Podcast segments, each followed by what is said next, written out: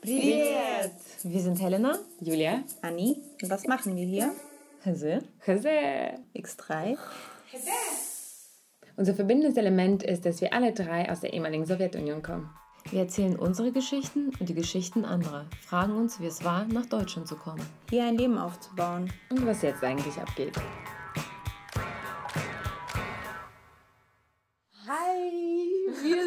Wieder am Start mit unserer nächsten Folge und einer tollen Gästin. Jetzt rede ich schon so wie du, Julia. Ich sage nämlich nie Gästin, Gast. Ähm, und das ist äh, Daria Kolesova. Hallo. Oder auf Deutsch Kolesova. Genau. äh, Daria haben wir kennengelernt, äh, Julia und ich, etwa vor einem Jahr bei einem Gruppentherapietreffen der russischsprachigen in Berlin. Also es war eigentlich ein RD-Treffen. Politisch äh, motiviertes. Politisch motiviertes Treffen, in das ich mich hineingeschlichen habe als nicht RD. Und, auch äh, übrigens. und ähm, Daria auch, ja. Dort haben wir uns kennengelernt und lieben gelernt. Und ja, heute unterhalten wir uns über die russische Seele. Und warum tun wir das mit äh, Daria? Weil Daria Literaturwissenschaftlerin ist und dieses Thema ein Begriff aus der Literatur ist. Wir werden diese Folge aber jetzt nicht unbedingt akademisch halten, sondern uns ein bisschen an diesem Begriff entlanghangeln und äh, uns gegenseitig fragen, was wir uns darunter vorstellen, warum dieser Begriff entstanden ist, was andere an diesem Begriff auszusetzen haben und warum es an sich ein problematischer Begriff vielleicht auch ist für manche. Wie fangen wir am besten an? Ja, was ist die russische Seele, Dalia? Oder wann hast du das erste Mal davon gehört? Erst einmal finde ich es total komisch, Daria genannt zu werden. Dasha. Äh, ich bin Dasha in diesem Kreis. Und wann habe ich das erste Mal von der russischen Seele gehört? Ich nehme mal an, das ist etwas, was meine Eltern mir beigebracht haben. Ich kann mich nicht erinnern, irgendwann eingeführt worden zu sein in die russische Seele. Aber ich kann mich auch daran erinnern, dass ich wirklich immer davon überzeugt war, so eine Seele zu haben. Also wirklich, ich dachte, das ist ähm, dadurch, dass ich eben etwas weiß, was meine deutschsprachigen Freundinnen in meinem Umkreis nicht wissen, hatte ich das Gefühl, das liegt an dieser russischen Seele, die mir quasi genetisch übertragen worden ist. Und ähm, ich weiß nicht, ich hatte mal so einen Moment, da war, es war nach dem Abi, ich hatte mein Gap Year und ich wusste noch nicht wo und was ich studieren werde. Und ähm, ich lag völlig verkatert am Strand in Nizza und habe eine Erzählung von Wysotsky gelesen, auf Russisch. Und ich war so geflasht, dass ich das verstehe, dass ich weiß, worum es geht, dass ich diesen Menschen einordnen kann, dass ich das einfach alles kontextualisieren kann. Und da war so für mich klar, ich muss mich unbedingt mehr mit dieser russischen Seele, russischen Seite, was auch immer, beschäftigen. Was erzählt denn das Wysotsky in der, in der Geschichte? Worum geht es in der Geschichte?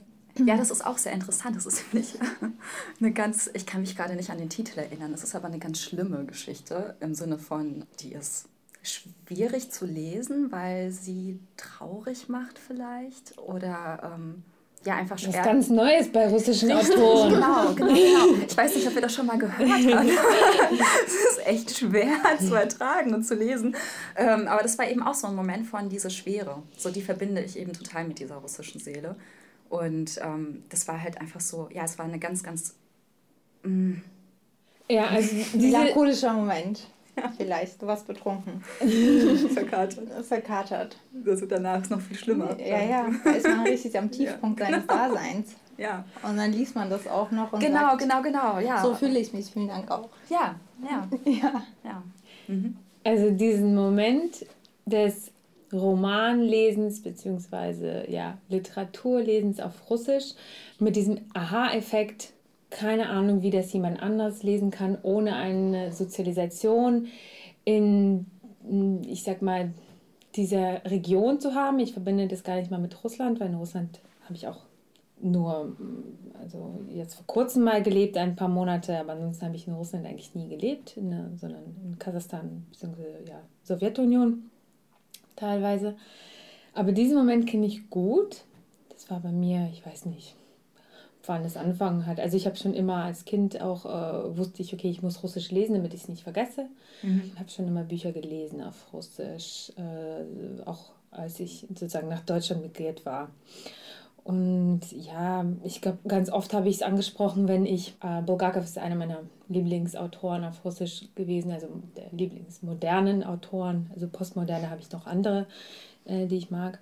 Aber wenn ich Bulgakov verschenkt habe an meine nicht-deutschen Freunde, also einfach Biodeutsch oder wie auch immer man das nennen mag, und ich habe das dann auf Deutsch verschenkt, wobei ich habe es auch manchmal auf Englisch verschenkt, also an alle, die es nicht Russisch lesen. Welches Buch hast du da verschenkt? Also Meisterin Margarita meistens. Ja, oh Mann, ja, da, ja, deswegen habe ich Literaturwissenschaft studiert. Mhm, Meisterin Margarita. Ja. Ja. Prüfungsthema. Ja, ja. Das, das, ja, das ist natürlich so der beste, ich meine, der war auch Bestseller hier in Deutschland irgendwie in den 60ern, also das ist natürlich also ist jetzt halt so eine Art also langweiliges Standardwerk der modernen äh, russischen Literatur. Mm, genau, und da habe ich aber immer, wenn ich es verschenkt habe, gesagt, ich schenke dir das Buch, weil es ist mein Lieblingsbuch, also zu der Zeit oder so. Aber ich habe keine Ahnung, wie du das lesen wirst, weil ich glaube, wenn du es liest, liest du ein anderes Buch, als äh, wenn ich es lese. Weil egal wie die Übersetzung gemacht ist, diese Kontextualisierung, diese Nuance, diese Tonki-Nuance, also dieses, was da drin überall mitschwingt, das kann man wahrscheinlich als sozusagen nicht wissender, nicht Anteil genommen haben an dieser sowjetischen, postsowjetischen Sozialisation nicht nachvollziehen. Wobei ich jetzt aus dem Standpunkt aus heraus sagen muss, das geht wahrscheinlich, also wenn unsere Eltern das lesen, lesen sie das auch anders, als wir es lesen. Wenn unsere Großeltern das lesen, lesen sie das auch nochmal anders. Deshalb es ist so alles so relativ. Und ich, hab ich bin da nicht von dieser russischen Seele ausgegangen. Ähm, niemals, also weil ich finde auch Bulgakov ist äh, schon auch so ein Schritt drüber. Für mich ist die russische Seele sowas sehr pathetisches, romantisches, äh, 19. Jahrhundert mäßiges, also was ich selber wirklich fast schon anstrengend finde. Also das sind so eher die Sachen, die für mich so, ja, so bei, bei diesen ganzen Romanciers der, des 19. Jahrhunderts mitschwingen, die ich meistens schwer tue zu lesen. Ich habe da schon immer mal so reingelesen und äh, weiß nicht, dass der Tolstoi, Gogol, was weiß ich, alle. Pushkin hat sie ja basically erfunden oder ist der Begründer. Mhm hat er überhaupt das Russische als Sprache in die Literatur reingebracht, sozusagen die höfische.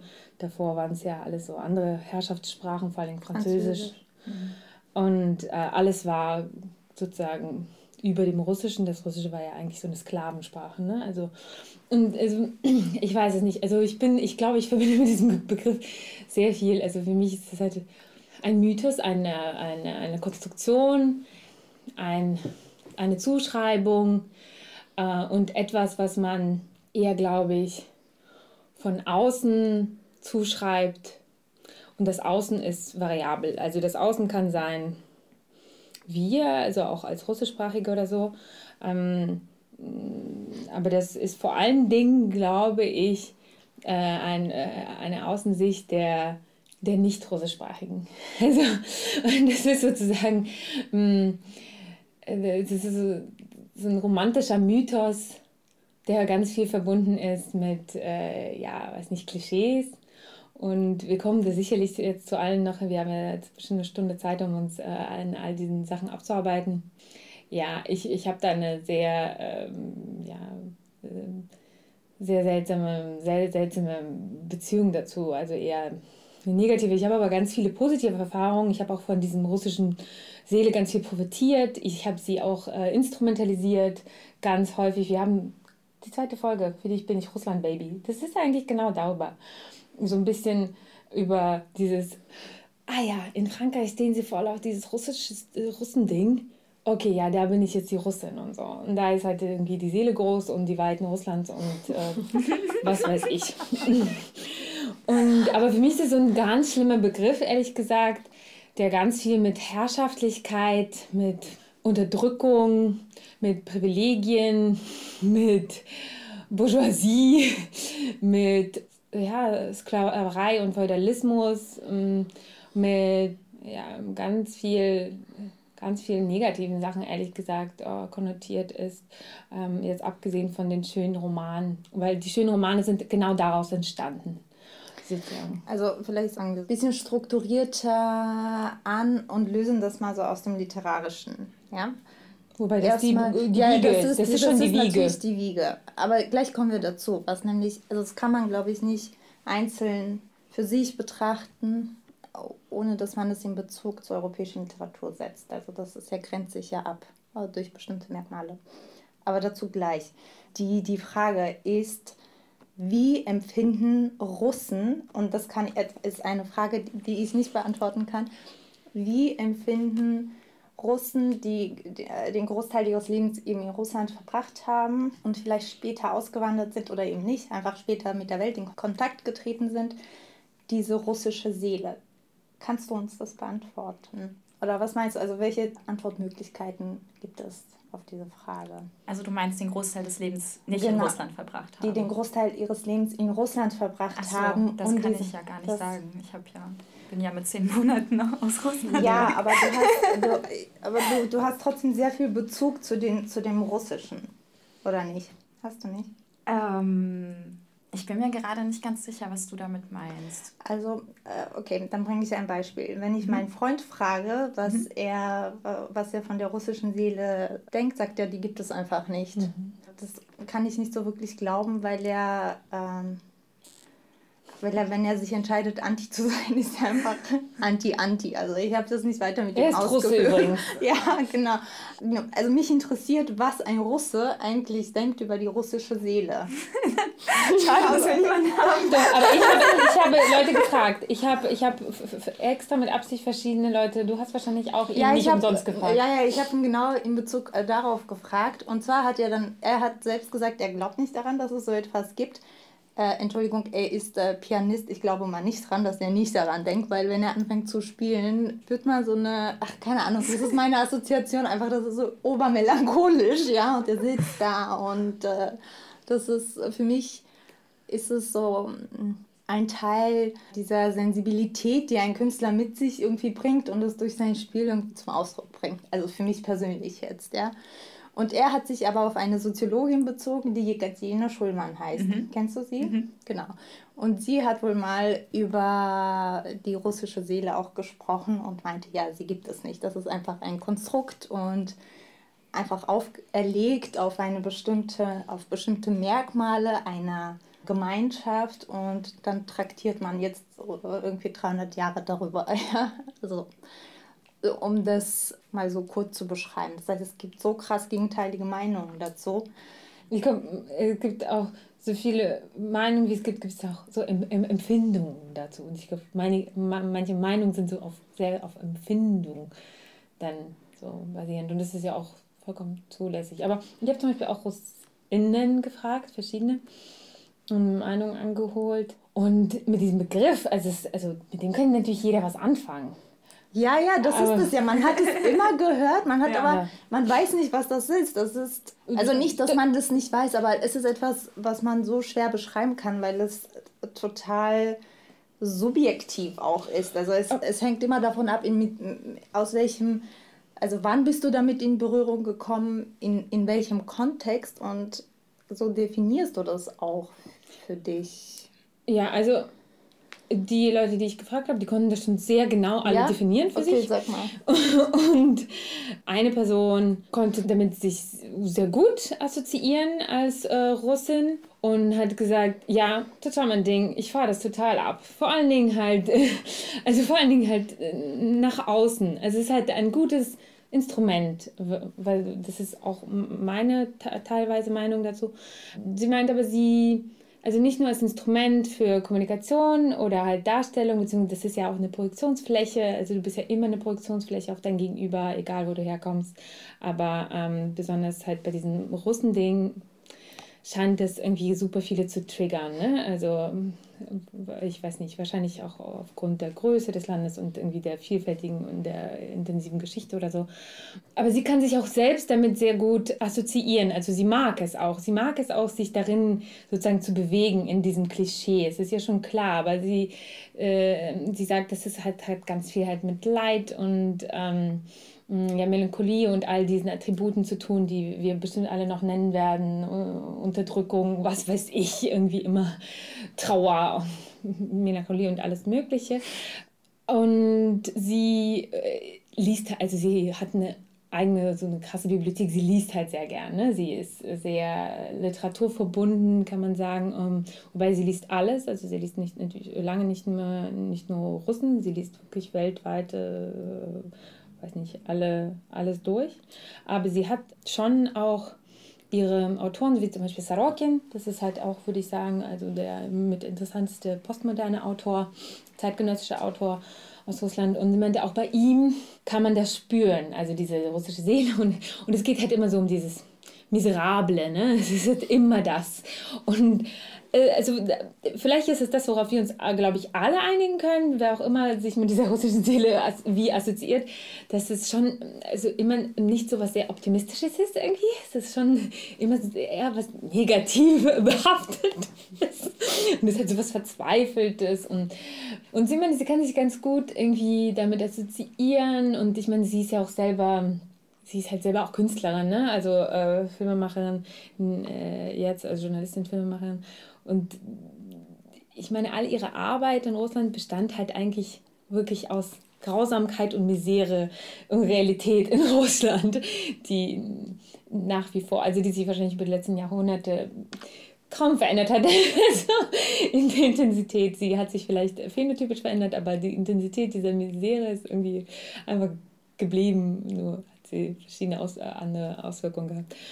Und äh, sie meint, das ist, es ist dann schon so und man kann das dann ähm, auch nachvollziehen. Und sie meint auch, sie hat auch überhaupt nichts dagegen, ähm, bei Smalltalks in Berlin, wenn sie jetzt in Berlin ist, mh, auch äh, diese ganzen Sachen und Konstrukte sozusagen hervorzuholen oder auch Klischees und so weiter. Also sie kann damit irgendwie voll viel anfangen. Dann habe ich eine andere Freundin gefragt, sie für sie war das eindeutig äh, viel so konstruierter und sie selbst konnte sich damit weniger hm. Also sie kann es verstehen, aber sie kann sich selbst damit weniger äh, assoziieren. Und ähm, für sie ist das einfach nur ein Instrument, was sie rausholt, um Leute zu bespaßen. Es ist so ein bisschen oberflächlich. Also, und dann, man sieht, dann, dann kommt halt, kommen halt irgendwie die, irgendwelche Deutschen nach Moskau und dann mache ich denen zwei Tage russische Seele und, und die strahlen wie, wie Bolle. Wie macht sie denn die russische Seele? Keine Ahnung, ein bisschen was trinken, irgendwie durch die Flasche Wodka aufmachen. durch die U-Bahn jagen und irgendwas, irgendwas so sehr, so, ja, was man halt so erwartet von so einem Russland-Trip, keine Ahnung. Also, wir wissen das ja alle, also ohne dass wir es direkt aussprechen müssen, müssen wissen wir schon alle, was gemeint ist. Aber ja, das ist halt so, schon eine Projektionsfläche ist und eine Zuschreibung von außen. Und dann gibt es noch einen, denn da hat irgendwie mein Bruder einen Kollegen gefragt und der hat eine ganz andere Meinung gemeint, ja, das ist schon so ein das, hat, das ist Nostalgie für ihn in, in erster Linie und äh, diese sei besonders, also heutzutage immer nach wie vor sowjetisch geprägt und ähm, je nach Generation würde sie sich ein bisschen unterscheiden, diese Art irgendwie der Auffassung dieser Nostalgie, aber äh, nach wie vor ist das alles bei uns sowjetisch überlagert, also bei uns im Sinne von Russland. Ne? Das sind sozusagen in, interne Sichten. Mein Bruder zum Beispiel selbst sieht es sieht es noch ganz anders. Was hat, er, äh, was hat er gesagt? Er hat mir auch irgendwas gesagt, wie ich ihn zitieren soll, weil ich ihn denn zitieren werde. genau, genau. Bruder, Doppelpunkt. es ist ihm zu eng, zu national gesehen, es gibt sie nicht. Es gibt also eher ähm, so eine Art Klischees, also da kommen, weiß nicht, irgendwelche Birken, Volkseigentumssorten und sonst was. Und ähm, er würde es rationaler betrachten und da stimme ich überein, da sind wir wahrscheinlich deshalb Geschwister. Ähm, und je nach Land, also er meinte, diese Seelen gibt es halt dann sozusagen über, äh, überregional und über die Grenzen hinaus. Und je nach Land und Landesgröße, äh, je nach Vegetation, Sprache, Kultur und vielen anderen Punkten mehr, gibt es halt dann diese Seelen halt überall. Und da würde ich auch zustimmen. Also auch besonders Musik habe ich nämlich auch, äh, abgesehen von Literatur würde ich sagen, ist das nächste Musik so ganz äh, krass, wo die Russen das mit assoziieren und Rachmaninow und sonst was. Und da würde ich auch sagen, es gibt es zum Beispiel auch in Portugal oder so, da gibt es auch diese, auch diese Saudade, Sehnsucht und sonst was. Und da gibt es auch Fado und Fado ist halt so auch so ein sehr, auch so fast schon pessimistisches, aber so sehr sehnsüchtiges und irgendwie so national. Ähm, ja, Nationalmusik. Und äh, es, das gibt es schon in vielen Ländern. Wir kennen das halt nur besonders, weil wir halt aus diesem mm, Kreis, Kulturkreis kommen. Ne? Aber ich glaube grundsätzlich äh, zu sagen, also dieses Verhältnis zu schaffen, dass es äh, die russische Seele gibt und dass äh, im Umkehrschluss nirgendwo anders eine andere Seele gibt, ist grundsätzlich falsch. Ja. Das kann man auf jeden ja. Fall nicht sagen. Ich glaube, da sind wir uns alle einig. Ja, es ist nur, dass sich dieser Begriff so, dass dieser Begriff so populär geworden ist. Mhm. Wahrscheinlich äh, aufgrund der starken literarischen Figuren, die, die existieren und der, mhm. die dann zu den Klassikern geworden sind.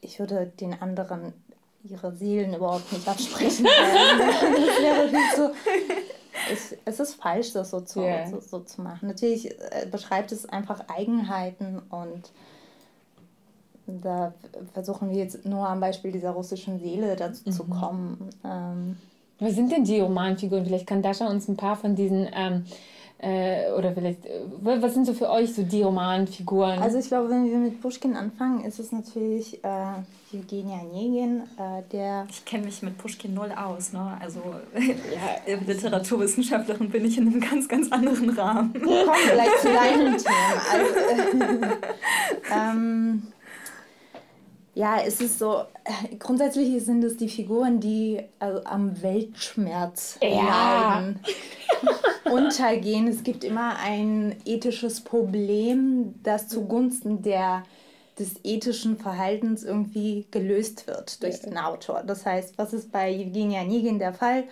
Er ist ein, ein Verführer, äh, der überall mit allen Frauen schläft und ein totaler aus der äh, Oberschicht irgendwie durch St. Petersburg, Moskau und äh, Paris und was weiß ich wandert und dann trifft er diese Frau, Tatjana. Äh, Tatjana verliebt sich in ihn und er ist sehr grob zu ihr und lehnt sie ihm ab, weil er sie für provinziell empfindet. Mhm.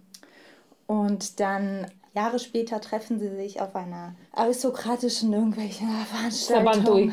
ähm, und er erkennt sie und sie ist eine äh, Svetska Dama geworden, eines, äh, keine Ahnung, ja, äh, die Frau eines Generals und, äh, und dann ähm, geht er dann später auf sie zurück und gesteht ihr seine Liebe mhm.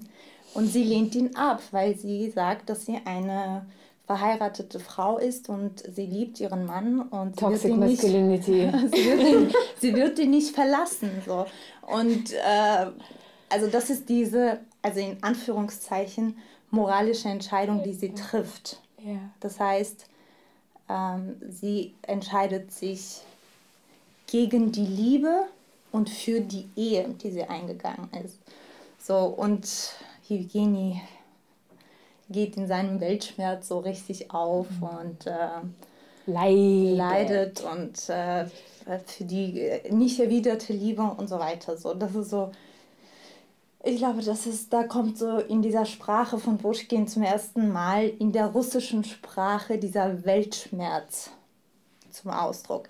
Und dann äh, gibt es äh, Dostoevsky und dann gibt es Tolstoi und in Dostojewskis Werken haben äh, oft Antihelden den Raum, in dem der, der menschliche Schmerz in, in einer Figur dargestellt wird, und das akkumuliert sich in einer Person und es geht immer eben um moralische Entscheidungen, also auch universalistische Entscheidungen, also im, im Sinne des Menschen und nicht einer, zum Beispiel einer Nation oder einer Religion oder sowas.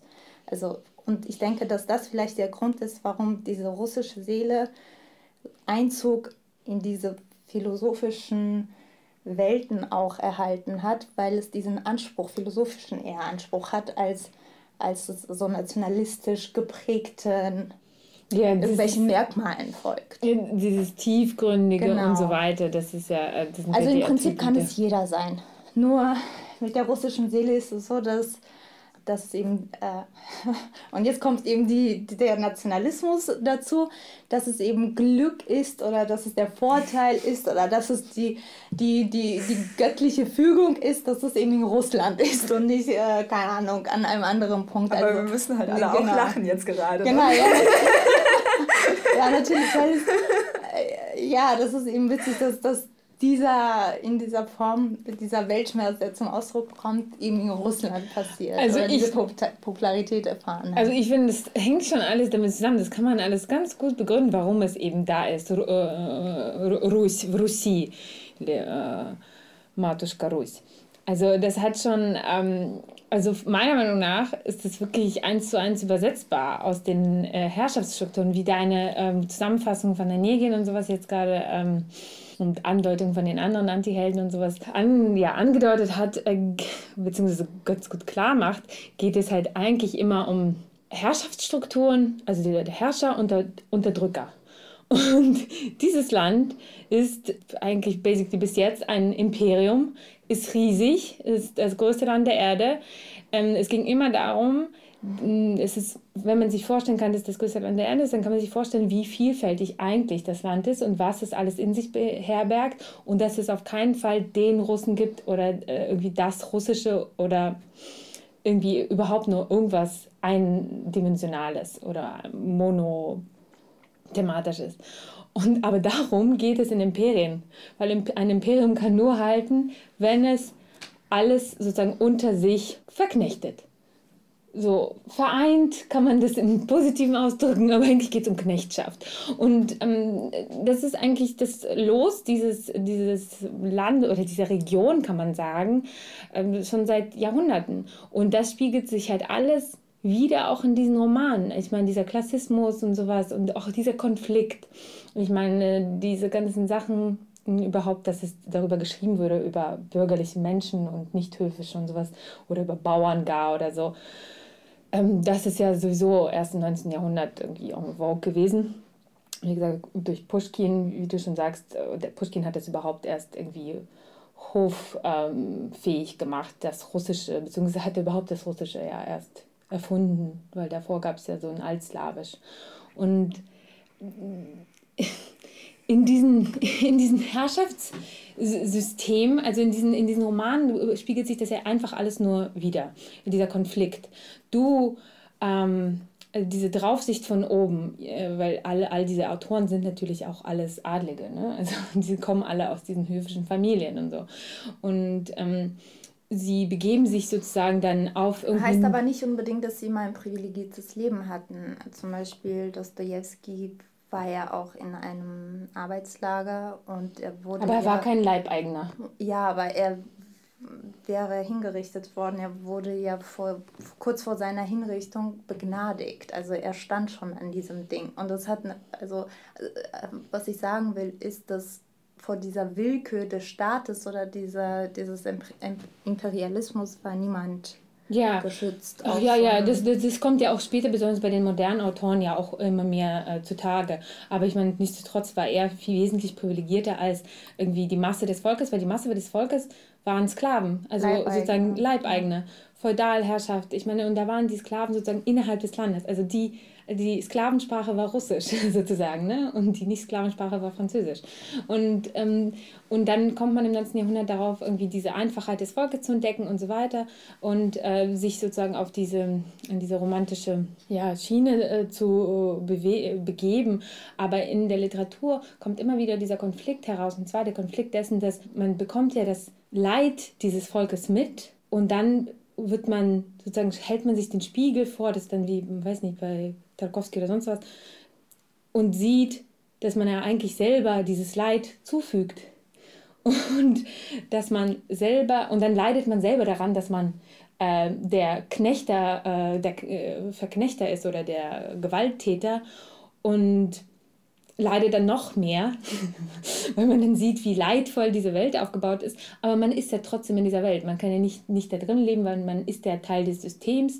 Und das ist sozusagen für mich dieser Konflikt, der da in all diesen Romanen eigentlich äh, auf die eine oder andere Weise unterschiedlich dargestellt wird. Und das ist eigentlich das Leid dieses Landes bis jetzt. Also jetzt mal runtergebrochen. Natürlich eine vielfältigen, äh, äh, vielfältige Phänotype, die Literatur, äh, Musik und äh, Politik produzieren daraus. Aber das sind so, so der, mh, also der Geknechtete und der Herrscher. Herrscher, ja. Dascha, du beschäftigst dich ja mit DDR-Literatur.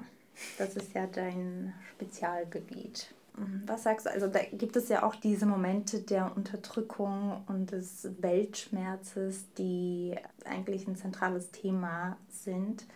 Und wir haben uns ja neulich darüber unter, äh, unterhalten, dass wir besonders, äh, wenn wir in einer bestimmten Stimmung sind, eher zur russischen, wegen der Sprache, Literatur zurückgreifen.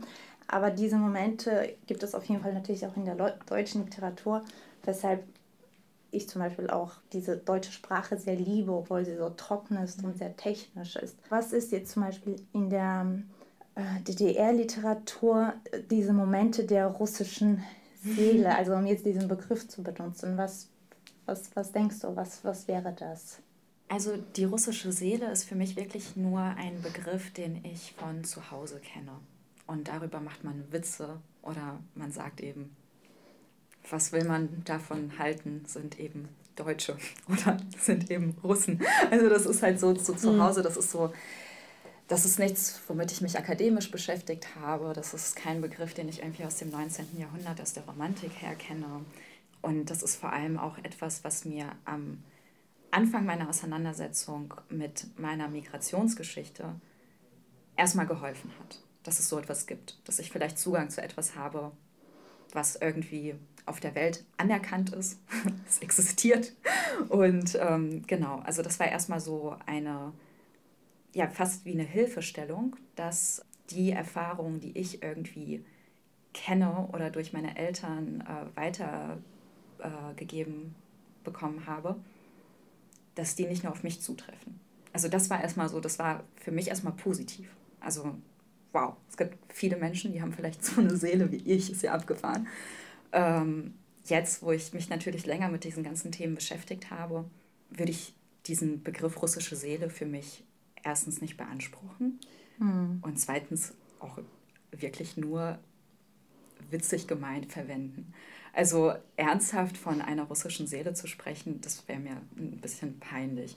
Und gleichzeitig finde ich das aber trotzdem witzig und darüber haben äh, wir auch kurz gesprochen, dass es eben diesen Begriff nicht für andere Nationalitäten gibt. Ich fand aber das, was du gesagt hast, schon, Julia, ähm, sehr aufschlussreich, warum es diesen Begriff nicht gibt. Du nickst gerade so ein bisschen, beziehungsweise ja, so ein bisschen den es Kopf. Gibt, es gibt, gibt es? nicht den Begriff der russischen Seele vielleicht so, aber es gibt so andere Begriffe.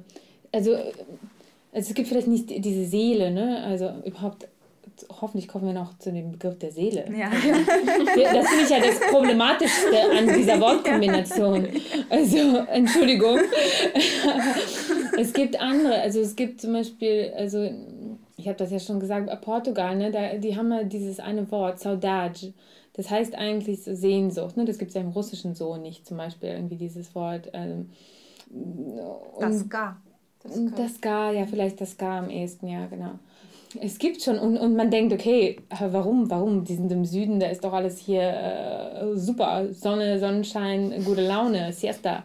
Aber die sind halt vollkommen ähm, weil man vergleicht ja auch zum Beispiel, weiß ich nicht, es gibt ja auch so, so auf Island ähm, ähm, oder ich weiß nicht, Finnland, da gibt es ja auch immer so, die Vegetation ist ja so ähnlich wie, weiß ich nicht, in, äh, in, in Russland einige Teile und da gibt es ja auch so sehr viel Literatur und weiter und das ist ja so vergleichbar, ne? weil Vegetation, hm, ähnliche, äh, ähnliche Mut. Ne? Äh, und dann, warum Portugal auf einmal? Ne? Und warum gibt es da dieses Fado, was so, so aufgeladen ist und so voller Sehnsucht und auch Leid und alles. Und dann eben die Spanier, die halt irgendwie High Life äh, sind, sozusagen. Die sind sehr nah dran aneinander. Also es gibt schon Begriffe für Länder.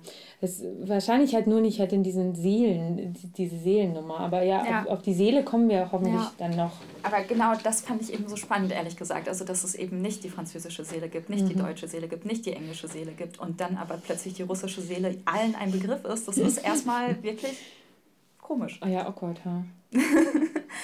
und ich weiß nicht, um auf deine Frage zurückzukommen zur ähm, DDR-Literatur und den russischen Seelenmomenten. Äh, aber ich möchte, äh, mhm. dass, wenn du die Frage beantwortest, ja. weg dir äh, das Russisch abstrahierst. Also, okay. mhm. also wenn wir sagen, dass es äh, darum geht, irgendwie einen bestimmten menschlichen Schmerz zum Ausdruck mhm. zu bringen. Das soll jetzt ein, äh, wie sagt man, Platzhalter für alle möglichen Seelen sein, nur weil dieser Begriff eben so populär ist. Ja. Also darum geht es jetzt ja. nicht, dass du das Russische irgendwie in dieser Literatur benennst, sondern mhm. einfach was in diese, diese Schmerzensmomente. Aber das Witzige ist ja, dass es bei der DDR-Literatur auch nicht so einfach ist, das so komplett von äh, Russisch äh, sein oder sowjetisch sein oder so zu trennen ist. Der Einfluss ist ja einfach super stark. Mhm. Die Menschen, die äh, zu AutorInnen ausgebildet worden sind in der DDR, hatten fast nur sowjetische Literatur auf ihrem äh, Literaturplan. Die kennen sich da besser aus als ich auf jeden Fall. Also ähm, der Einfluss ist auf jeden Fall da. Das ist auch genau der Grund, warum ich angefangen habe, mich mit DDR-Literatur zu beschäftigen, mhm. weil ich eben so viel wiedererkannt habe von dem, was meine Eltern mir erzählt haben. Zum Beispiel. Ah, okay, zum Beispiel. Hm. Ja, ich denke, es ist einfach erst einmal die Erfahrung, dass da ein Staat in irgendeiner Weise agiert, die dich negativ betrifft, ist vielleicht ein bisschen ähm, nicht genug gesagt. Ähm, aber genau, es ist einfach diese, diese, diese Unmacht vor dem Staat. Bevormundet. Genau, dieses bevormundet sein, dieses entmündigt. ohnmächtig sein, entmündigt sein. Ich glaube, das sind genau die richtigen Begriffe dafür, ja. Es gibt etwas, was erlaubt ist, es gibt etwas, was nicht erlaubt ist, es gibt Gespräche, die dürfen in der Öffentlichkeit stattfinden, es gibt Gespräche, die dürfen nicht in der Öffentlichkeit stattfinden. Du bist immer auf der Hut. Ja, ich glaube, was auch eine echt krasse Erfahrung ist, die beide Seiten kennen, dass so ein Staat oder so ein System auch einfach mal in sich zusammenfallen kann.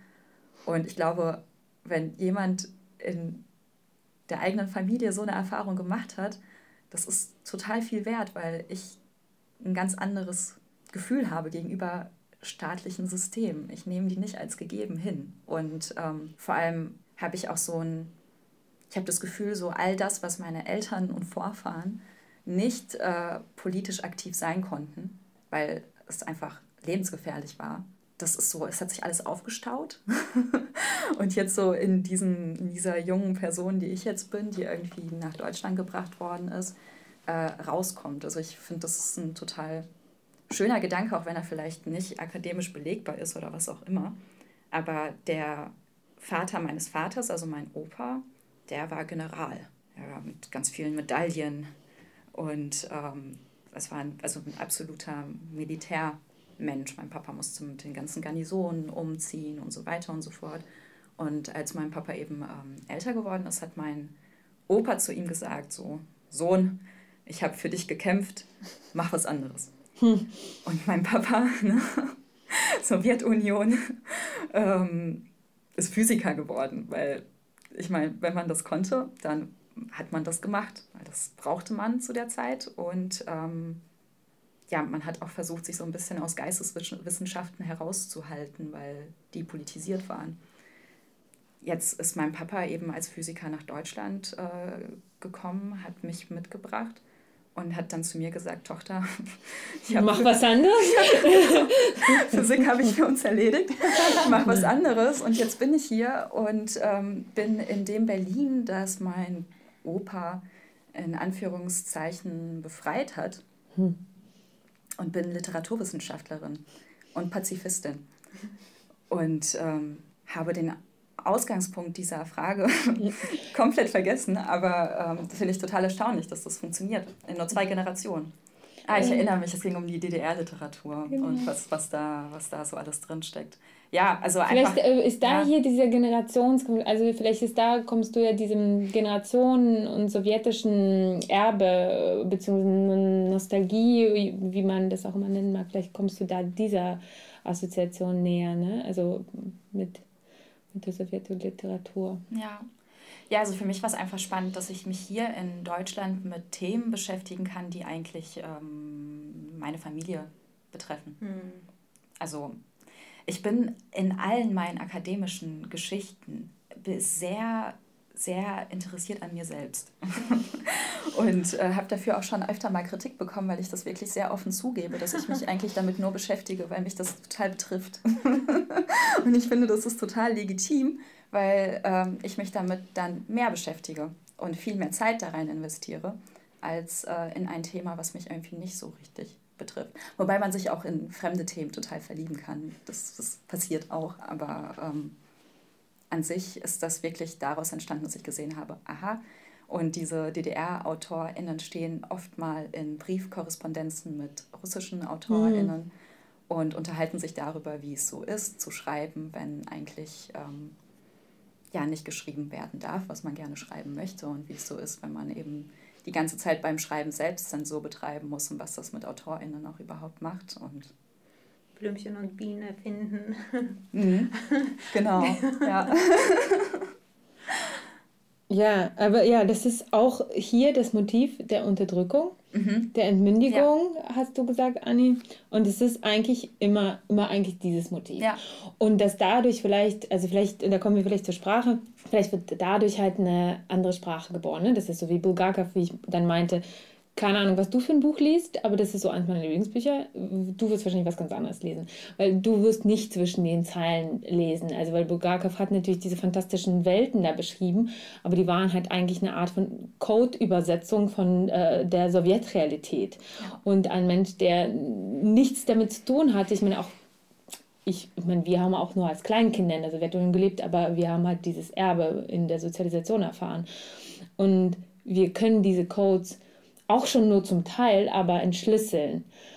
Und jemand, der, weiß ich nicht, aus den USA kommt oder so, der, der liest da was anderes drin. Und, aber da, da kommen wir halt wahrscheinlich halt dazu, dass diese Sprache vielleicht so etwas, mm, und da sind wir bei der Literatur wieder, die, was anderes ja, geboren hat. Und, aber das ist gar nicht so weit weg von Musik, wenn wir jetzt von diesen Klassikern weggehen, sondern zum Beispiel zu so russischsprachiger Rockmusik kommen, dann ist es nämlich wieder ganz, ganz ähnlich zur Literatur. Das sind nämlich auch so äh, Ruski Rock, das ist so ganz viel mit so Rockpoetentum und sowas.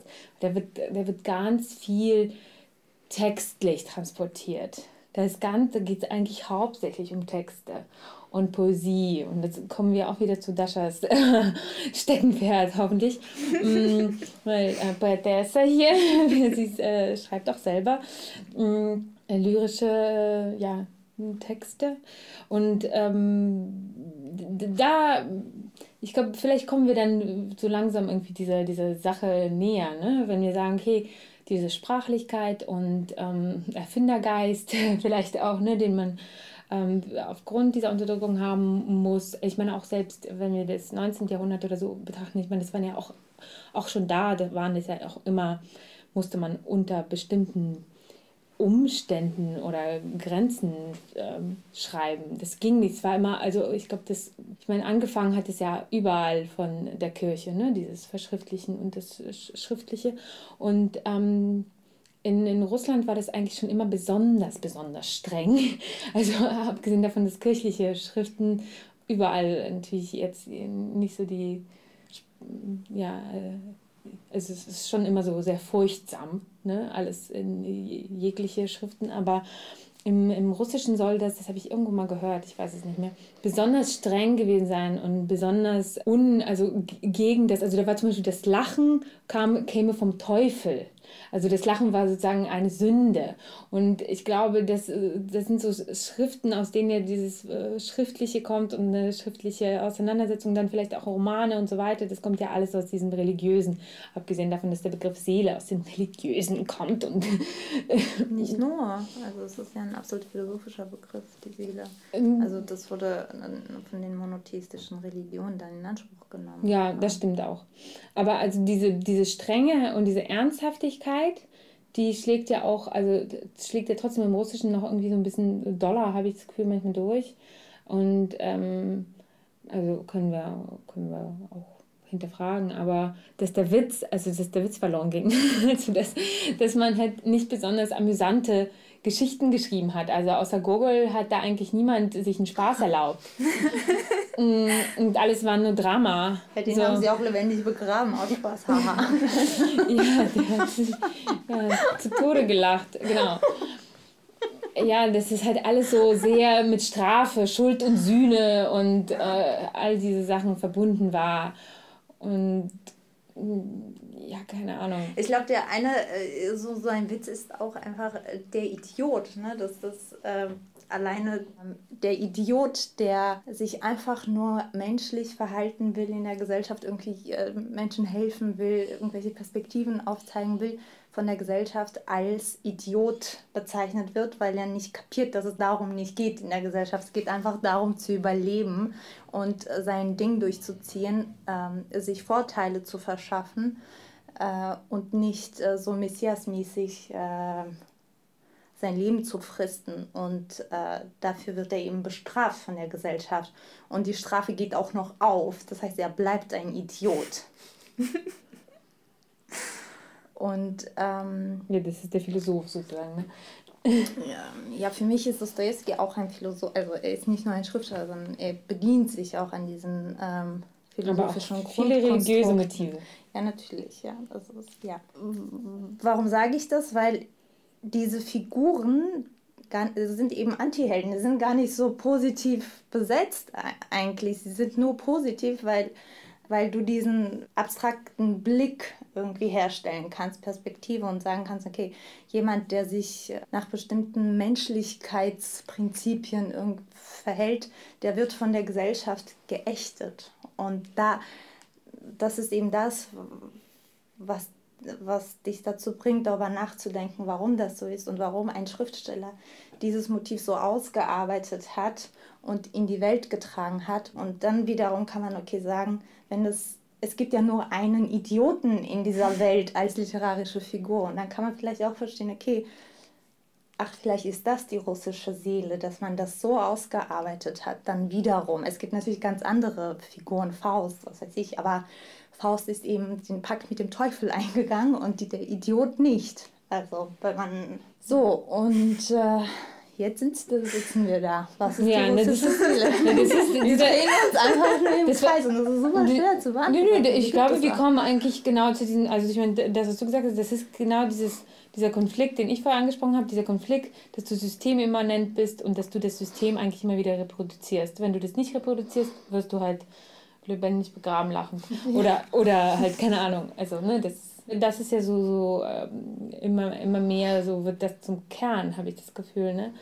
Wenn, ähm, wenn man und dann kann, vielleicht kann man auch sagen, äh, einfach weil das System auch so repressiv ist, also über Generationen und Jahrhunderte und die russische Kultur wirklich starke Künstler auch hervorgerufen hat, vielleicht durch die Repression. Das heißt im Moment nicht, dass es andere Kulturen nicht hervorgebracht haben, aber wenn wir auch an die Kunst des 20. Jahrhunderts grundsätzlich denken, an die, äh, an die russische Avantgarde, einfach was eigentlich aus dieser Unterdrückung entstanden ist und diese Fluchtmomente aus der russischen Kultur eine, eine übersteigerte russische Kultur hervorgebracht haben. Ja, dass die, die, die Kunst des 20. Jahrhunderts auch teilweise beeinflusst haben, das ist äh, schon das sind für mich auch Momente dieser russischen Seele, die man nicht benennen kann. Einfach auch scheiße Gold machen mhm. manchmal. Also sich so lange leiden lassen, bis man sich so schleift, wie, wie dann am Ende so einen Diamanten herzustellen.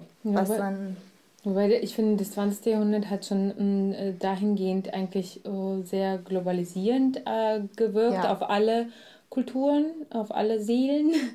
Ähm, und da sieht man halt schon sehr viele Parallelen, also gleichzeitig. Ne? Da gab es ja auch schon sehr viel mehr Austausch. Ja, ja. Ähm, und da, ich finde, da, da kommt man von diesem Nationaldenken. Ne? Also Repressionen generell sind ja fördern ja so überhaupt diese Einkästelung und National, Nationales und in sich gekehrtes und sowas. Ne? Aber mm, in, in der Welt äh, des 20. Jahrhunderts wurde das ja schon, wurden ja die Grenzen schon langsam äh, verwischt und da gab es ja zum Beispiel durchaus länderübergreifende Schulen und ähm, Stile und sowas. Das ist ja das äh, Interessante der, der kürzlichen sozusagen Entwicklung der Moderne.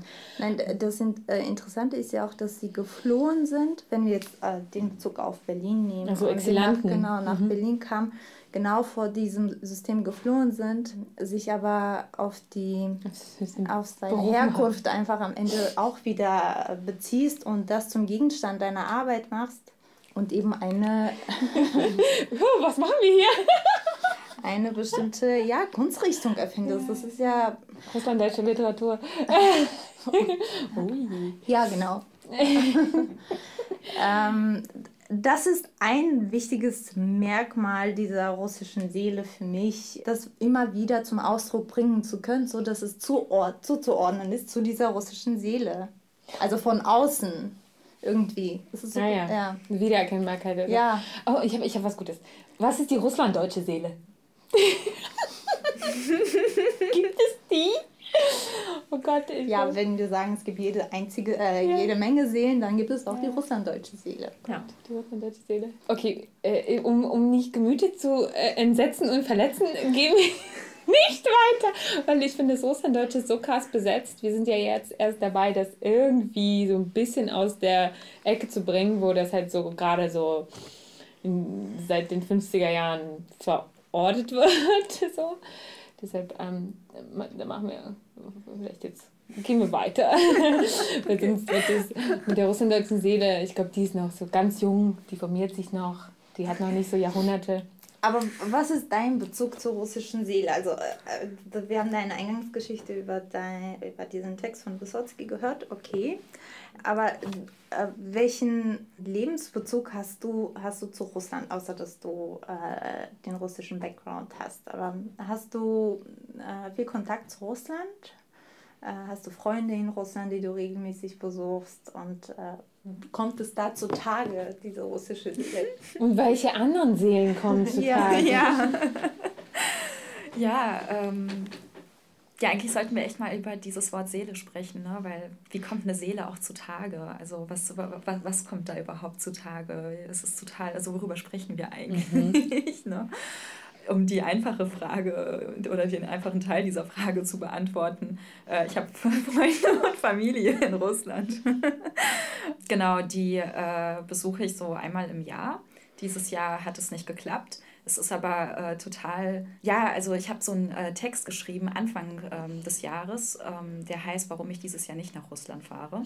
Und da zähle ich ganz viele Dinge auf äh, und ganz viele gute Gründe auf, warum man einfach mal nicht nach Russland fahren sollte. Äh, wobei das natürlich auch ein total strittiger Ansatz ist, äh, jetzt nicht in Land zu fahren, nur weil man da irgendwie mit Dingen nicht einverstanden ist. Es war auch einfach nur so aus dem Moment heraus geschrieben, auch nicht so ernst gemeint. Also ich habe, meinte jetzt nicht, dass ich wirklich dieses Jahr nicht nach Russland fahre. Und ähm, dann kam das, was wir alle kennen, also äh, Corona.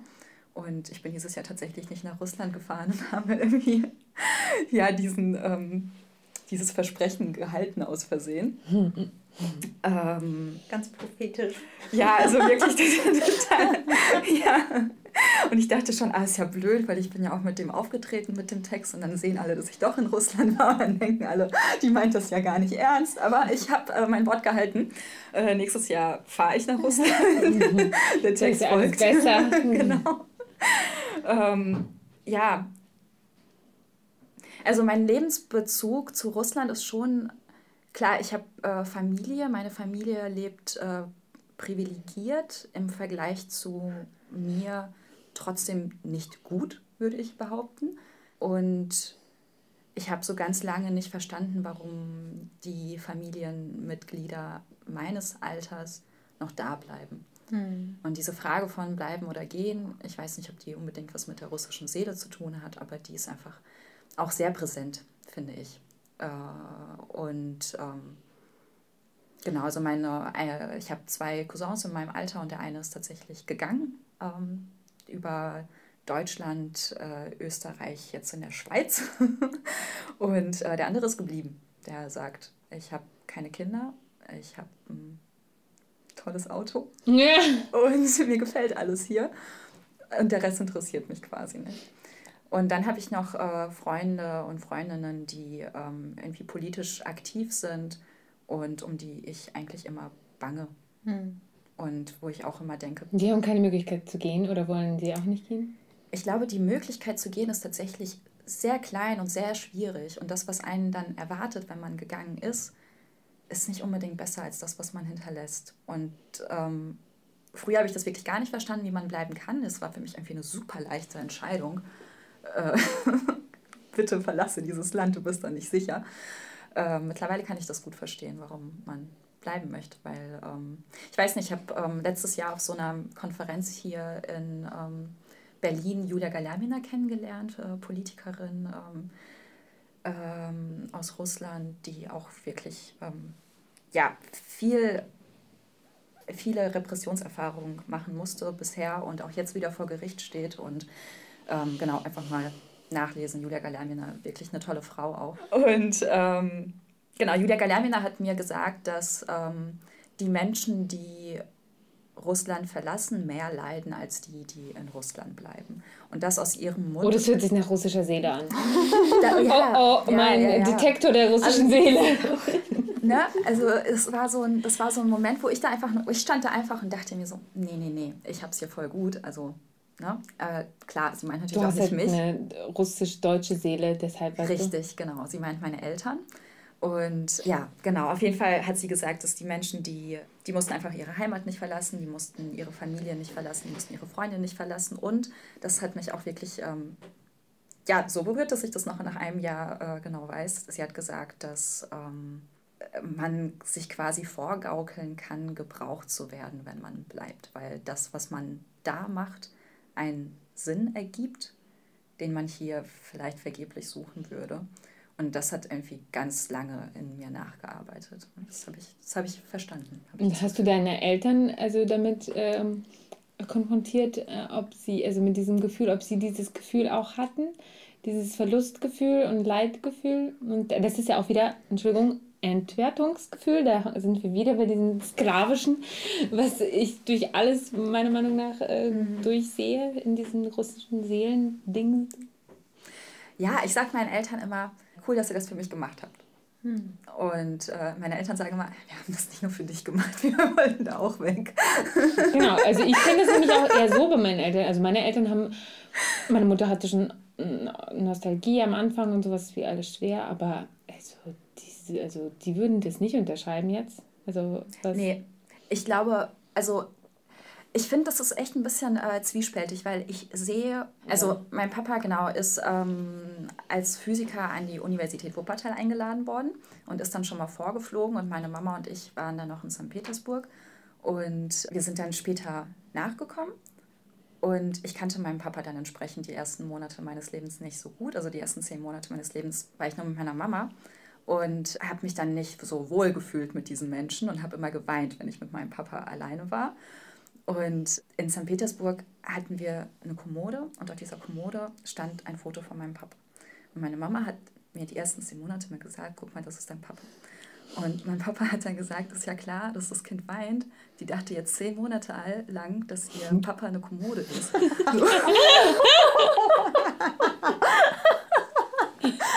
klar ist die erschrocken. So. Der Physiker. Ich liebe die Physiker. Same. ich auch. Ja, und keine Ahnung, das ist das. das Ganz logisch. Ja. Deine Mutter hat einfach die falsche Materie ausgesucht. Frag mal, äh, lass uns mal den Physiker nach dem, lass uns jetzt mal Telefonjoker, wir rufen meinen Vater an und sagen, was ist Seele? Da bin ich gespannt. ja, das ist eine gute, gute Idee. Mhm. Ähm, genau, und dann äh, eben diese ersten Jahre so, dann kriegt man, ich glaube, einen Vierjahresvertrag an der Uni, braucht aber fünf für die Staatsbürgerschaft. Oder nee, sieben, oder? nicht einmal die Staatsbürgerschaft, sondern äh, den ähm, Aufenthaltstitel einfach nur, genau, den unbefristeten Aufenthaltstitel. Und das ja. heißt, du machst das vier Jahre lang und musst dann sofort irgendwo übernommen werden, sonst mhm. musst du wieder zurück. Mhm. Druck. Und das ist jetzt 25 Jahre her. Davon träumt mein Papa immer noch, ne, dass der das nicht schafft und zurück muss. Mhm. Also so viel zu Trauma und Leid, so das sagt man so, mhm. so ja Migrationsgeschichten, aber ja, das ist einfach so. Das ist das wirkt lange, lange nach. Und wie lange wirkt die russische Seele nach? Also anscheinend generationsübergreifend, also selbst wenn man als zehnmonatiges Baby hierher kommt, äh, hat man irgendwas eingepflanzt bekommen von Kommode und Mutter und, und der Vegetation eingeimpft. Ist das eine Impfung? Ja, aber okay, Seele. Können aber, wir mal diese aber, Seelennummern machen? Warte ganz kurz, wir kommen gleich zu diesem, äh, zu deinem Seelenverlangen. ganz kurz was war das, was du. Du hast ja gesagt, dass deine Eltern immer ganz viel davon gesprochen haben, von der russischen Seele. Und du immer dachtest, dass du im Vorteil bist, weil du das kennst irgendwie. Aber hast du dich auch damit identifiziert Und wenn ja, was war das, was dir diese Identifikationspunkte ja, verschafft hat? Ich, das ist bei mir tatsächlich ein bisschen eine andere Migrationsgeschichte als bei vielen in unserem Umkreis. Ähm, wir sind aus St. Petersburg eingewandert und das ist mit so einer Großstadtarroganz verbunden, die kann ich gar nicht wiedergeben. So. Doch, doch. Gehört zur russischen Seele. Vielleicht kann ich, vielleicht, also ich, ich, es ist wirklich schwierig, das abzulegen. Ich kämpfe da bis heute mit, was mir da alles eingepflanzt worden ist. Ähm, aber ich wurde tatsächlich erstmal in meinem Migrantendasein nicht abgewertet, also in, so in meiner Familie, sondern aufgewertet. Also wir sind also die, quasi dieses, diese Kleinstadt in NRW, die kann uns dankbar sein, ja, dass wir St. Petersburger da hingekommen sind und denen jetzt mal zeigen, was Ballett heißt, was Musik heißt, was Literatur heißt. Ja. Welche also, Kleinstadt in Nordrhein-Westfalen war das denn, wo du hingekommen bist? Das, ähm, das war, also zuerst sind wir nach Wuppertal gekommen und da habe ich meine ersten sieben Lebensjahre verbracht. Äh, das war nicht so schön. Also da sind wir wirklich mit zwei Koffern gekommen, ne? Und erstmal Wuppertaler Nordstadt. Das wissen jetzt wahrscheinlich nur die Wuppertaler, was das bedeutet, aber es ist nicht, ist nicht schön. ähm, und dann von da aus sind wir weiter nach Ennepetal, das ist direkt daneben. Und äh, da hatte ich zum ersten Mal ein eigenes Zimmer. Und das weiß ich noch. Das war wirklich krass, weil da hatte ich kein Zimmer. Da habe ich einfach im Wohnzimmer gelebt. Und es war vollkommen okay. Aber als wir dann da hingekommen sind, haben meine Eltern mir gesagt, und das ist dein Zimmer. Und ich war so richtig so, richtig begriffsstutzig. So, wie was? also ich konnte mir nicht vorstellen, dass man, dass jeder ein Zimmer hat. So.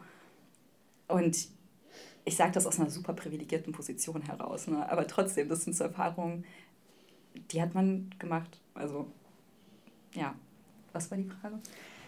Die Frage war, wann du an welchen Punkten du dich äh, mit der russischen Seele. Also was, was war das, was dich dazu gebracht hat, zu denken, dass du etwas verstehst mhm, genau, und damit ja. den anderen ja. und welchen anderen ja. etwas voraus hast? Ja. Äh, tatsächlich meinen deutschsprachigen FreundInnen, dadurch, dass ich die Sprache, die die sprechen, auch kann, aber noch eine andere kann und dadurch halt noch voll viel anderes weiß, was mit dieser Sprache verbunden ist. Es war für mich als Kind absolut klar, dass ich einen Vorteil habe und ähm, ich, war so, ich war voll die Klugscheißerin. Und ähm, dann hat eine Freundin von mir irgendwann mal so richtig trotzig. Ab wann war dir das klar? Weil bei mir war es auch klar, aber ab. Also, weil durch diese mhm. komische, ich glaube, Migrantenheim-Geschichte äh, ist es ein bisschen anders, glaube ich, in der mhm. Biografie bei mir. Und ähm, ich glaube, dieser, dieser, äh, diese Arroganz oder diese, dieser Vorteil, den man spürt und dieses Wissen darüber hinaus, das kann man mir erst so ab 14 oder so. Und also von 10 bis 13,5 oder so. Ja. war mir diese Privilegie nicht bewusst.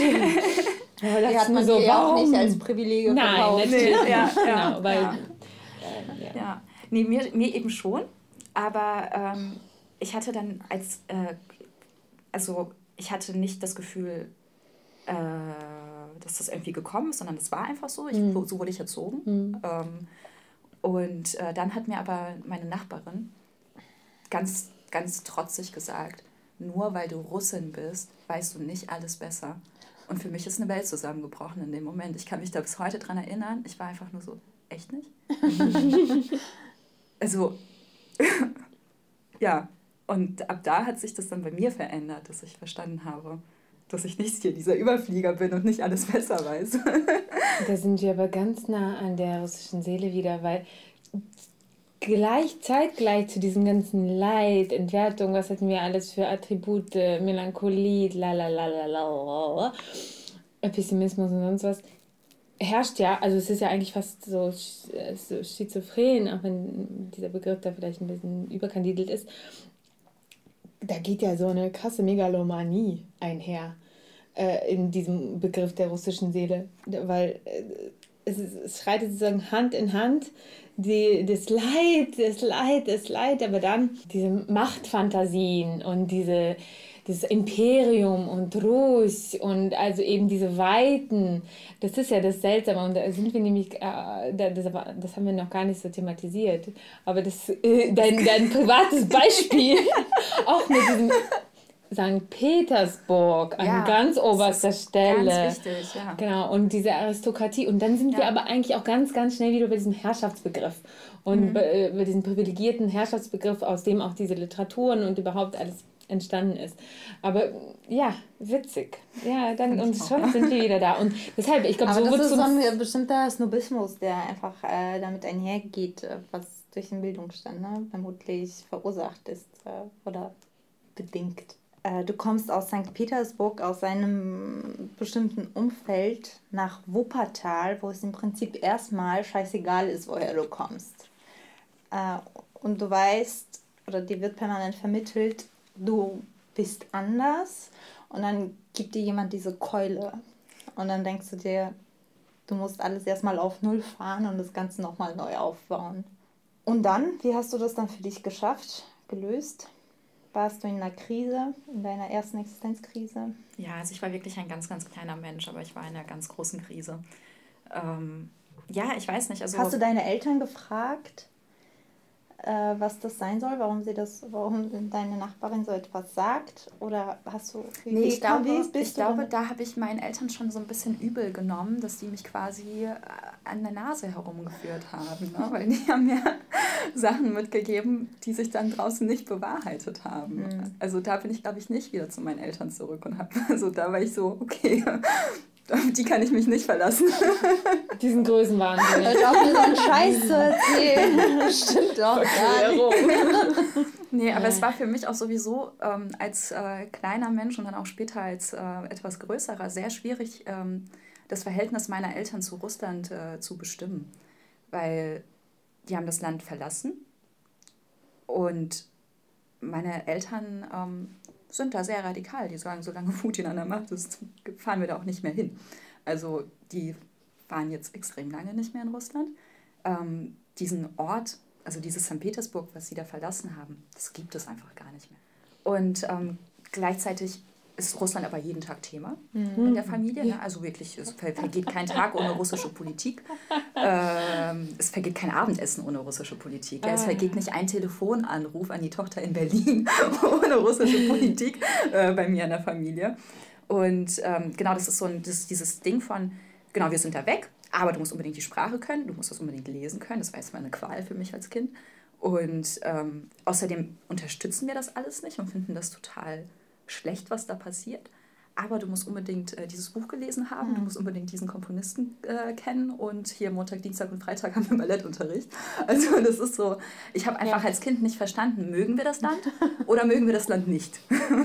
ja, das ist interessant, weil ihr seid ja auch noch Russen. Ich weiß nicht, ich glaube, du hast auch noch andere Einschläge in der Familie, nicht nur äh, russische, wie so oft. Das ist ja sowieso unser Thema, wir sind hier alle äh, bunt gewürfelt.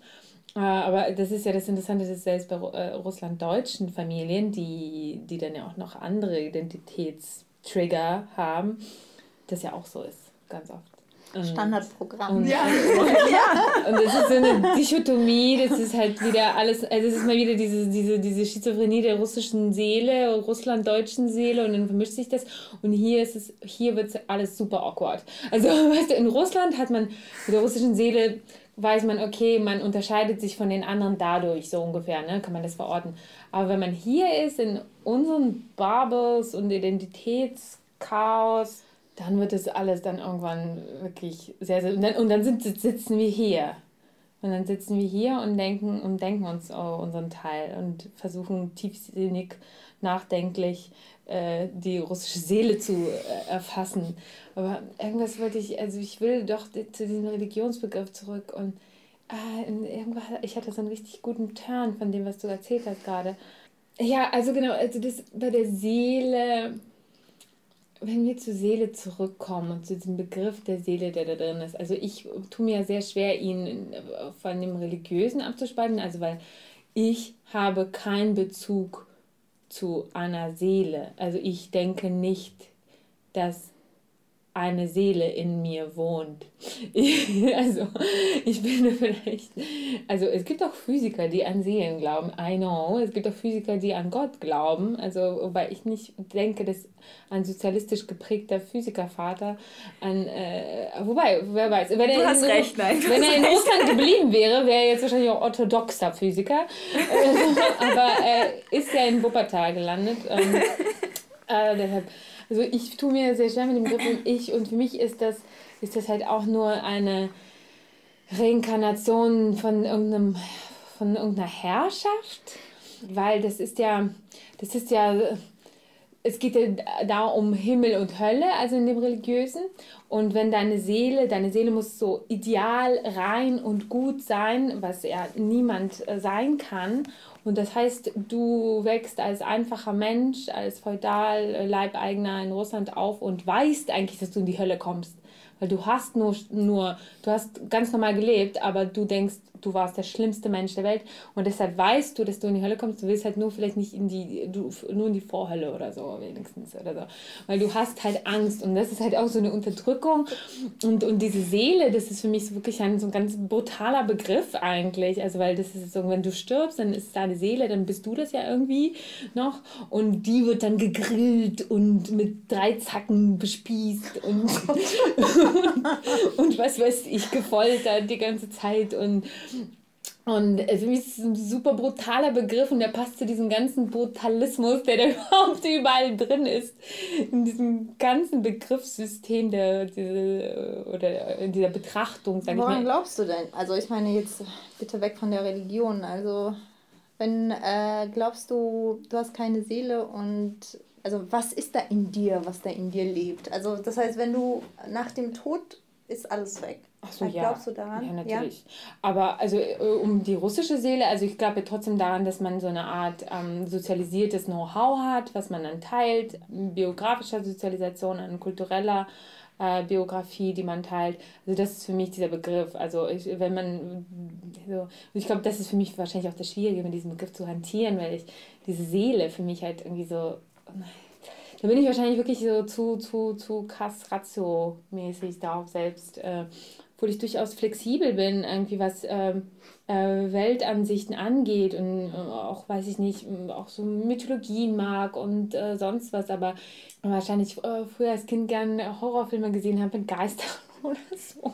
Also ich habe da durchaus meine also Erfahrungsgrenzen überschritten. Also ich, ich, ich finde, das ist alles interessant. Ich finde auch Religion interessant. Ich finde nur Religion bösartig halt. Und äh, ich, das Übel des Übels irgendwie. Und ähm, ähm, ja, aber für mich, also was jetzt so mit Leben, also ich denke schon, dass wir jetzt genau leben und ein kurzes Leben haben und dann hat äh, äh, sind wir ähm, Schutt und Asche. Äh, sind wir Erde. Ne? Hat mich nie befriedigt, diese Ansicht. Fand ich immer grausam. Ja, aber das ist, das ist zum Beispiel, das ist auch.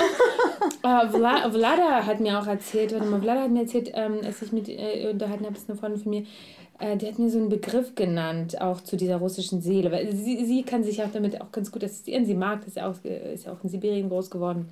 Da ist es halt so. Da ist es beheimatet. Mm, ja. ähm, äh, und zwar. Geburtsort der russischen Siedlung. Ähm, da gibt es ja dieses eine Wort, was eigentlich fast schon Tchervatoche. Hm, Tchervatoche.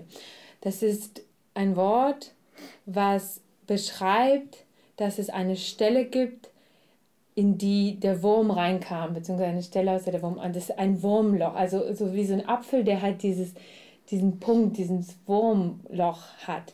Aber in diesem Zusammenhang ist es so auf dieses Verderbliche dieses Landes äh, gerichtet und ähm, äh, so eine Sagnivaiche, äh, also etwas, was so verdirbt langsam und was halt angefressen ist, was halt nicht perfekt ist und was so dieses ganze Land beschreibt, was so vor sich hinsieht manchmal, abgesehen von den Petersburg, Moskau.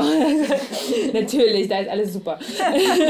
Nein. Also so eine Art, und aber was auch diese, diese Seelenzustand und sowas beschreibt. Also das halt alles, also ein bisschen wie so so, es gibt halt dieses Wurmloch und es ist halt so, und eigentlich, und man weiß da drin, das wird halt, das Schwarze wird dann eventuell immer größer und äh, ja.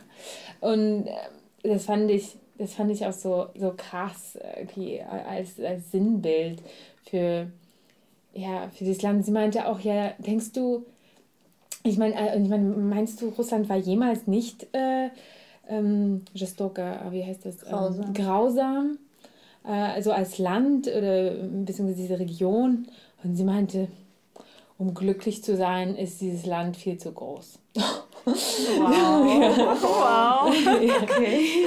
Und ja, ja, genau, weil, äh, weil du das gesagt hast, ja, das ist halt, das ist ja auch dieses Ding, was alle damit verbinden. Wenn hier Rainer Maria Rilke schreibt, die Weite, der war ja so ganz großer Russophile, hat es ja auch mehrfach bereist, das Land, hm, und zwar mit Lou Andrea Salome, die Halbrussin war.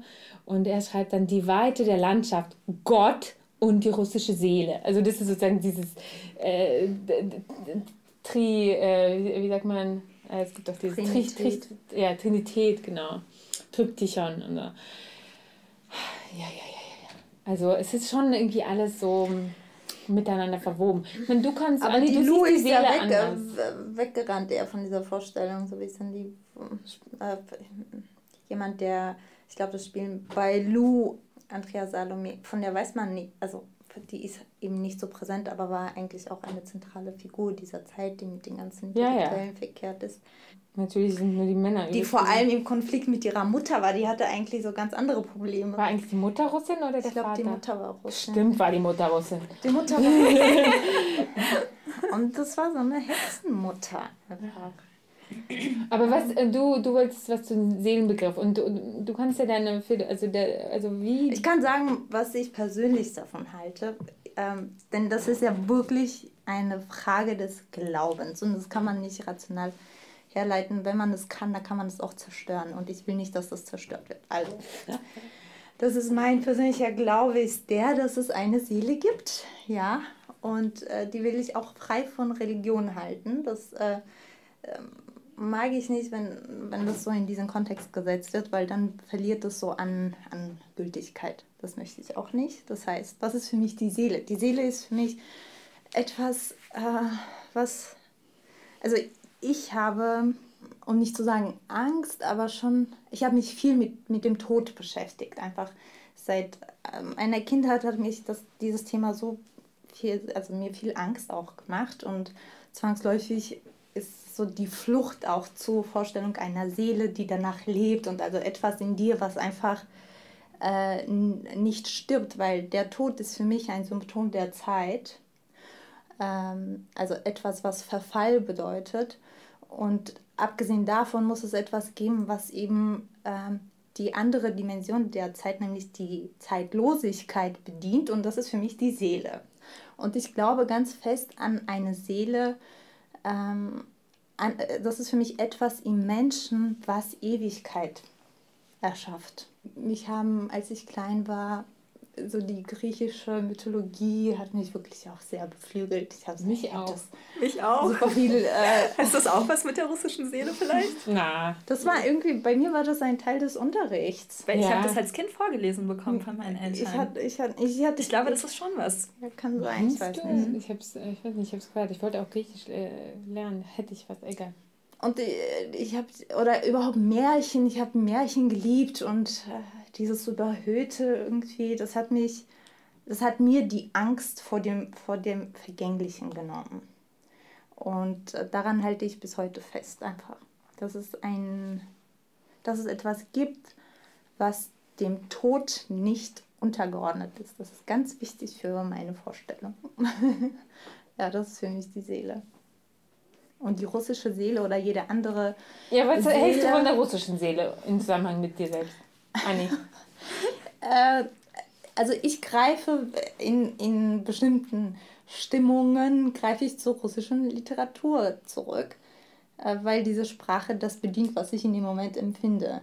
Oder, oder hier, wenn wir zu Tarkovsky kommen, auch irgendwelche Filme von Tarkovsky. Ich gucke mir jeden wir Tag irgendwelche, irgendwelche Ja, wir müssen nicht weiter darüber reden, aber wenn man die Bilder von Tarkovsky hat, ist das, was die Sprache anderswo vermittelt. Also ja. diese Farben, also irgendwie erfasst er das ganz ja. richtig. Also dieses, dieses dunkle, äh, heftig grüne und dann diese fließenden Bewegungen und dann ist mal ganz viel Wasser und ganz viel Natur. Ach, da kann ich selig sein. Also in diesen, in diesen Bildern. Das ist für mich auch etwas, was viel äh, irgendwie auch Herz hat. Ja, Herz. Mhm. Ja, Trauer und Ewigkeit von Tarkowski. Das war auch von Lena, die andere Freundin, die meinte auch, das, das genau das ist sie sagt. Trauer, Ewigkeit, Tarkowski. ja, das ist total schön. Ja. Aber ich habe das auch, dass ich ähm, in so einigen Momenten eben deutsche Literatur als nicht ausreichend empfinde. Es, es, reicht mir einfach nicht. Ich brauche irgendwas anderes und das kriege ich aus einem russischen Gedicht zum Beispiel. Und das kriege ich komischerweise nicht aus einem deutschen Gedicht heraus. Es sei denn, es kommt von Andi. Nein, nein, nein. nein, nein. Es sei denn, also, zum, also genau das sehe ich zum Beispiel bei Kant, ja, weil er diese elend Langsätze hat. Und dann verlierst du dich in diesem Satzbau und dann irgendwie erzeugt es auch so eine bestimmte Emotionalität einfach. Aber ansonsten bin ich deiner Meinung. Nur das, das Kant. Schreibt ihr beide eigentlich eure Gedichte auch mal auf Russisch? Nee, ich nicht. Ich schreibe nur auf, auf Deutsch. Doch, ich habe tatsächlich ähm, letztes Jahr angefangen, auf Russisch zu schreiben. Und ähm, hab jetzt, bin jetzt wieder dazu übergegangen, äh, mehr auf Deutsch äh, zu schreiben, weil ich einfach gemerkt habe, dass, ähm, also entweder so ein russischer Text fließt dann einfach, aber ich habe einfach nicht so eine große Erfahrung, was russische Texte angeht. Ich schreibe nicht viel auf Russisch. Ich chatte viel auf Russisch über mein Handy, da schlägt mir das Handy aber die Worte immer vor. Das heißt, ich habe keine Schreiberfahrung per se. Mhm. Und ähm, ich habe das total gebraucht, vor einem Jahr diese Texte auf Russisch zu schreiben. Ich war auch total schockiert, ehrlich gesagt, dass das funktioniert. Mhm. Dass da ein Text einfach rauskommt. Und ähm, jetzt merke ich aber wieder, ah, da kann ich so viel wiederum auch wieder nicht ausdrücken, weil meine dominante Sprache ist Deutsch. Ganz klar. So kann ich einfach viel besser. Du warst jetzt auch ein Jahr lang nicht in Russland. Ja, genau. ja. Ja, aber es gibt so Gedichte, so russische Gedichte, die hole ich echt raus, wenn es mir mies geht. Also ich habe so... Damit es dir noch mieser geht, oder? nee, das ist, das ist wie so... Boah, das ist, wie, das ist äh, Geborgenheit tatsächlich, die ich hm. dann empfinde. Es ist wie äh, vielleicht etwas, was die Eltern einem vorsingen würden oder so. Ich kenne diese Gedichte schon so lange. Ähm, also wirklich, keine Ahnung, wenn ich, ich hatte mal eine Zeit lang echt lange Zahnschmerzen, dann habe ich mir, ähm, oh. ja, passiert. passiert Menschen mal. und dann äh, habe ich viel ähm, Achmatova-Aufzeichnungen gehört mhm. und viele Brodsky-Aufzeichnungen gehört. Und das war, das hat mir wahnsinnig geholfen in diesen Momenten. Weil du Brodsky sagst, Brodsky liest ja auch in so einer bestimmten Intonation immer. Voll. Manchmal muss ich einfach auch, das ist so traurig, was er liest, aber der Ton, in dem er das liest, macht es wieder irgendwie sehr amüsant. Ja, Findest du? Und das so liest er jeden Text eigentlich vor. Ja, es ist krass. Also ich weiß nicht, ich habe ähm, einem Arbeitskollegen von mir ähm, aus meinem DDR-Projekt habe ich ähm, ein paar Brodsky-Aufzeichnungen geschickt, habe gesagt, hier, russische Gedichte. Und der hat gesagt, ähm, das finde ich ehrlich gesagt ein wenig furchteinflößend. uh, here we go again. Aber das ist die russische. ja.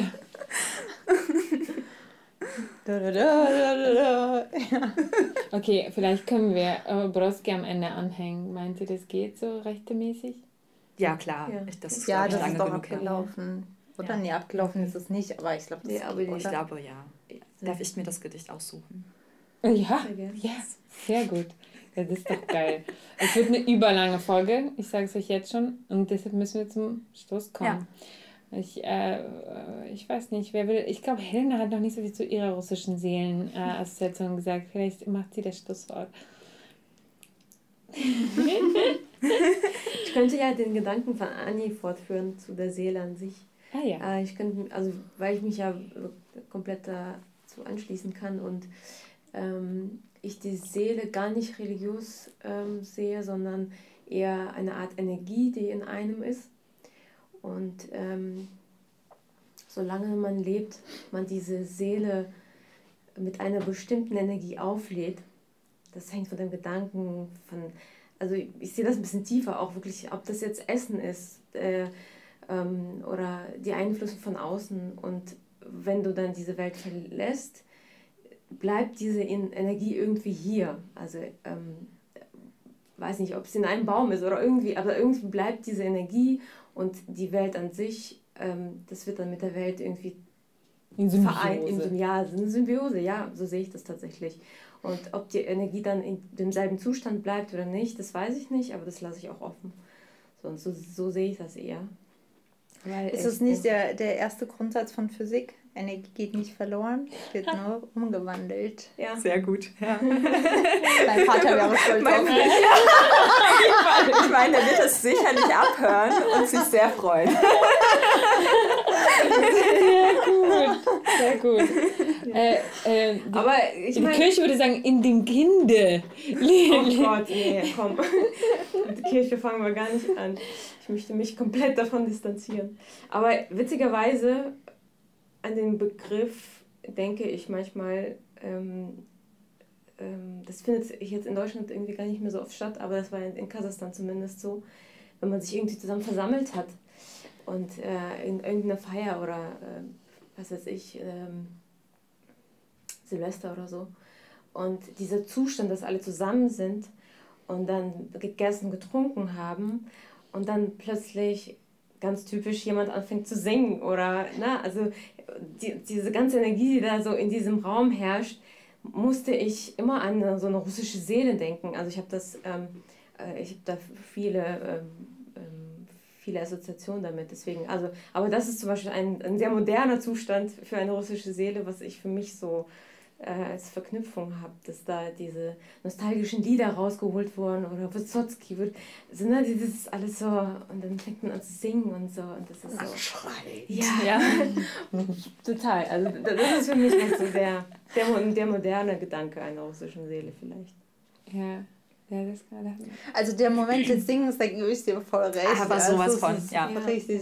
Also das habe ich hier in den ähm, an deutschen Feiern nie erlebt, dass da einer mal eine Gitarre auspackt und dem scheißegal ist, wer singt. Er schreit einfach. Das passiert, kommt nicht vor. Aber ich meine, dieses Zusammenkommen von, von Nostalgie, von Leid, von Tosca, von Freude, von Zusammensein, das alles in einem Moment vereint, hat es für mich so immer so gut beschrieben. Das fand ich immer sehr gut. Essen und Alkohol. Essen und Alkohol, ja. Ja, was können wir noch sagen? Ich glaube, wir haben versucht, ich weiß nicht, ob das gelungen ist oder nicht, das müsst ihr dann sagen, diesen Begriff, uns irgendwie diesem Begriff anzunähern von verschiedenen Seiten. Äh, wir hoffen, dass wir dabei niemandem auf die Füße treten und der, äh, und der sich äh, nicht weniger selig vorkommt, nur weil wir hier die ganze Zeit von der russischen Seele sprechen. Ja, wir haben uns Mühe gegeben und. Wir wollten niemanden entseelen. Richtig. Und danke, dass du da warst, Dascha. Danke, dass ihr mich eingeladen ja. habt. Das ist so schön bei euch. Dankeschön. Danke. Und äh, schreibt Findet uns, eure Seelen. schreibt uns, was ihr von, äh, von der Seele haltet und ob es sie gibt. Ja, und was die deutsche Seele ausmacht, weil es gibt ja auch sowas wie Deutschland und Wintermärchen, was nicht, der Schimmelreiter und so weiter. Die würden das wahrscheinlich nicht als Seele betrachten, aber es gibt ja schon so ein, auch in, also in jedem Land gibt es ein nationales Gebilde. Was ich hoffe, ehrlich gesagt, bald einfach der Vergangenheit angehört. okay, tschüss. Ciao. Ciao. Воротишься на родину, ну что ж, гляди вокруг, кому еще ты нужен, кому теперь в друзья ты попадешь. Воротишься, купи себе на ужин какого-нибудь сладкого вина. Смотри в окно и думай понемногу, во всем твоя одна твоя вина. И хорошо, спасибо, слава Богу, как хорошо, что некого винить, как хорошо, что ты никем не связан, как хорошо, что до смерти любить. Тебя никто на свете не обязан, как хорошо, что никогда во тьму ничья рука тебя не провожала, как хорошо на свете одному Идти пешком шумящего вокзала, как хорошо на родину спеша, поймать себя в словах неоткровенных и вдруг понять, как медленно душа заботится о новых переменах. Last but not least wollen wir darauf hinweisen, dass die Idee dieses Podcasts unterstützt wird. Dafür danken wir der LMDR Nordrhein-Westfalen für ihre finanzielle Unterstützung und freuen uns riesig über die Förderung des Ministeriums für Kultur und Wissenschaft NRW.